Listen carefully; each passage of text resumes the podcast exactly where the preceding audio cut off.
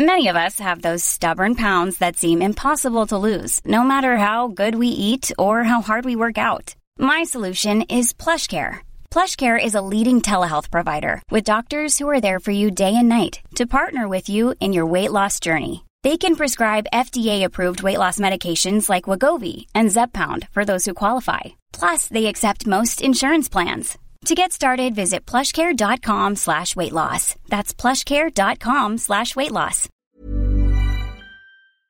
Why does Comcast Business power more businesses than any other provider? It has technology solutions that put you ahead, like the fastest, reliable network and serious savings. Whether your small business is starting or growing, you need Comcast Business. Comcast Business, powering possibilities.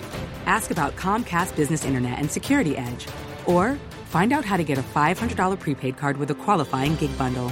Call or go online today to learn more. Hi, I'm Daniel, founder of Pretty Litter. Did you know cats tend to hide symptoms of sickness and pain? I learned this the hard way after losing my cat, Gingy. So I created Pretty Litter, a health monitoring litter that helps detect early signs of illness by changing colors, saving you money and potentially your cat's life. Pretty Litter is veterinarian developed, and it's the easiest way to keep tabs on your fur baby's health right at home. Go to prettylitter.com and use code ACAST for 20% off your first order and a free cat toy. Terms and conditions apply. See site for details. How would you like to look five years younger? In a clinical study, people that had volume added with Juvederm Voluma XC in the cheeks perceived themselves as looking five years younger at six months after treatment. Look younger, feel like you. Add volume for lift and contour in the cheeks with Juvederm Voluma XC. Reverse signs of aging by adding volume to smooth laugh lines with Juvederm Volure XC. For important safety information and to find a licensed specialist, visit juvederm.com. That's J U V E D E R M.com. Not for people with severe allergic reactions, allergies to lidocaine, or the proteins used in Juvederm. Common side effects include injection site redness, swelling, pain, tenderness, firmness, lumps, bumps, bruising, discoloration, or itching. There's a risk of unintentional injection into a blood vessel, which can cause vision abnormalities, blindness, stroke, temporary scabs, or scarring. Talk to a licensed specialist to find out if it's right for you. Offer ends 10 23 22. Restrictions apply. Call for details. Why does Comcast Business power more businesses than any other provider? It has technology solutions that put you ahead, like the fastest, reliable network and serious savings. Ask how to get a $500 prepaid card with a qualifying gig bundle. Offer ends 10 23 22. Restrictions apply. Call for details. Kwentong takip silim. Mamboboso. Ang babae sa butas. Pinagpapawisan si Gusting habang nakasilip sa isang maliit na butas ng pader ng kanyang banyo. Sino kayang babae ito? Bagong nangungupahan na naman yata. Sabi niya habang tanaw ang mahabang buhok ng babaeng naliligo. Biglang may kumatok sa kanyang pinto. Oh, Mang Dario! Sa susunod na buwan na lang ako mag-abot sa inyo. Wala pa ho akong pambayad sa ngayon eh. Balisang pakiusap ni Gusting sa pagkaharap niya kay Mang Dario. Matamlay, maputla at parang wala sa sarili ang dating mapagmataas at makwentang may-ari ng paupahan. Huwag ka na magbayad. Hindi ka na taga rito. Ang mabuti ay umalis ka na. Paalala niya. Tumango si Gusting ng walang kibo at nakatitig lamang ang lalaki sa kanya habang dahan-dahan niyang sinara ang pinto. Pinalalayas na ako ni Mang Dario. Di makapagintay ang taong yun. Sambit niya at muli siyang bumalik sa banyo para sumilip sa butas ng pader. Wala na ang babae. Mula nang madiskubre ni Gusting ang butas sa pader ng kanyang banyo, ay lagi na niya itong sinisilip. Hanggang sa dumating ang panahon na nakaboso siya ng babaeng naliligo ay nagtuloy-tuloy na ang kanyang bisyong mamboso. Iba-ibang babae na ang kanyang nabosohang naliligo dahil sa papalit-palit rin ang mga umuupa sa kabilang kwarto.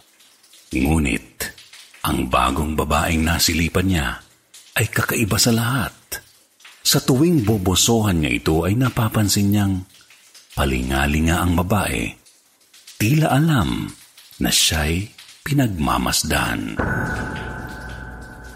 Isang gabi ay narinig niyang bumukas ang gripo ng kabilang banyo, kasabay ng pag-awit ng tinig ng babae. Tumayo at sumilip siyang muli sa butas ng pader. Nakatindig ang babae sa pinakamagandang pwesto kung saan niya mabobosohan ang buong katawan. Kitang-kita niya ang babaeng nakahubo na nagbabanlaw Nabigla sa tuwa si Gusting dahil minsan lang ito mangyari. Kinamot niya ang kanyang mata at muling sumilip. Pagkita niya ay malayong nakatitig ang babae sa butas na parang nakikipagtitigan sa kanyang mata. Kinabahan si Gusting at di mawari kung alam ba ng babae na may butas ang pader na iyon. Naglakad palapit ang babae Inalis ng mambuboso ang kanyang mata sa butas at tinakpan ito ng damit sa takot na siya'y mabuking sa kanyang kawalangyaan. Kinabukasan ay maaga siyang nakarinig ng pukpukan sa katabing paupahan. Nagtungo siya sa banyo at inalis ang sinabit niyang damit na pantakip sa butas at muli siyang sumilip. Napasigaw sa gulat ang lalaki nang makita niya ang mata ng babae na nakasilip sa kanya. Mabilis siyang kumuha ng putik galing sa paso at tinakpan ito. Nagpalipas ng ilang oras si Gusting na hindi inabala ang butas sa pader. Nangamba na siya'y katukin at kuyugin sa kanyang maling gawain. Nanatili sa lungga ang lalaki hanggang sa tumahimik ang mga pukpukan sa kabila. Kinagabihan, tahimik na lumabas at inusisa ang katabing paupahan. Nang taka siya sa kanyang nakita, walang pinto ang katabing paupahan, giba-giba at bakante. Kailan pa ito nangyari? Nagtataka niyang tanong. Habang nakasilip ang kanyang ulo sa labas ng pinto, ay tanaw niya ang malabong ilaw sa labas at nakiramdam. Naaninag niyang may taong nakatayo sa tabi ng poste ng ilaw. Tao po! Sigaw niya sa tao. Hindi sumasagot. Sinara niya ang pinto. Napapaisip kung yun ba ang sumilip sa butas ng pader. Maya-maya pa'y kailangan niyang gumamit ng banyo. Habang umiihi ay nanlabo ang mga ilaw at nakita niyang nalaglag ang putik na sinapal niya sa butas. Pakiramdam ng mamboboso ay siya na ngayon ang sinisilipan. Biglang nakarinig siya ng nakakapanindig balahibong bulong na boses babae galing dito. Anong ginagawa mo dito?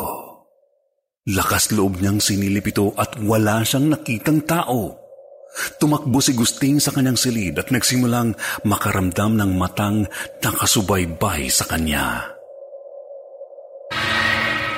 Dito na siya nagsimulang maniwala na multo ng babae ang nakita niya sa butas. Naupo siya sa sulok. Dapat kaninang umaga pa ako lumayas. Kaba niyang sinabi. Naalala niya ang mukha ng babaeng sinilipan niya at di siya pinatahimik ng kanyang isip. Mukha ng multo ang nasaksihan ni Gusting na siya ngayoy ginagambala. Niyakap niya ang kanyang tuhod habang nakaupo sa malamig na sahig. Nakiramdam sa paligid. Dinig ang mga dahong pumapagaspas sa hangin, kasabay ang sipol na parang may bagyong paparating. Narinig niyang bumukas dahan-dahan ang kanyang pinto. Kasunod ang yabag ng paa na nagtungo sa sala at huminto. Nabibingi siya sa kabog ng kanyang puso at lakas ng kanyang hininga habang inaantay ang susunod na mangyayari. Ganito ba magparamdam ang multo? Takot niyang tanong.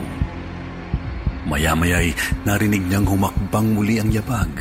Palapit ng palapit sa kanyang kwarto. Siniksik niya ang kanyang sarili sa sulok at huminto ang yabag sa tapat ng kanyang pinto. Tahimik ang bahay at sumisipol ang hangin sa labas.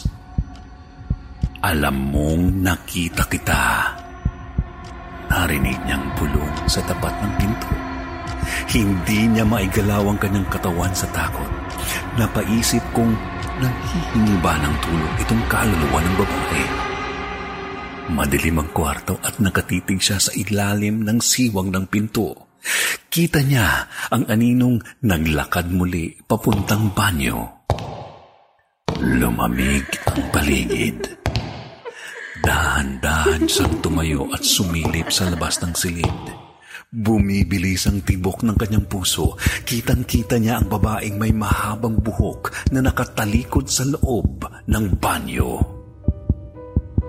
Biglang may puwersang humigop sa kanyang katawan patungong banyo. Tumambad sa harapan niya ang mukha ng babae. Anong pangalan mo? Napasagot ng mabilis si Gusting, Agustin Diaz! Bakit ka nandito? Sunod na tanong. Dito ako nakatira. Kailan ka pa namatay? Hindi nakakibo si Gusting at binagyo ng alaala ang kanyang isip ng araw na siya'y namatay. Pader na may butas ang huling natanaw niya bago siya malagutan ng hininga. Nagkaroon ng krimen sa kabilang paupahan at di sadyang natamaan ng balang ligaw si Gusting na dahilan ng kanyang pagkamatay. Ito ang butas na galing sa tagos ng bala na kanyang sinisilip mula nang siya'y mamatay. Bago matumba si Agustin, ay sumilip ito sa butas para mag-usisa kung ano ang ingay sa kabila. Di niya namalayan na mayroon pala siyang tama sa dibdib. Natumba siyang sumisilip sa butas. Naiwan ang ulirat ng lalaki na sumisilip sa butas kung kaya't doon siya nagpaparamdam. Ang taong pinatay sa kabilang paupahan ay si Mang Dario na pilit siyang inaayang lumikas sa lugar dahil alam niyang kaluluwa na lamang sila.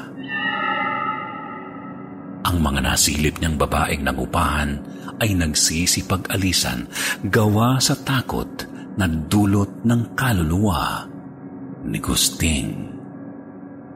Hindi mo na kailangang manatili dito, sabi ng babaeng may kakayahang makausap ang mga ligaw na kaluluwa na sadyang pinapunta ng bagong may-ari ng paupahan para patigilin ang pagpaparamdam.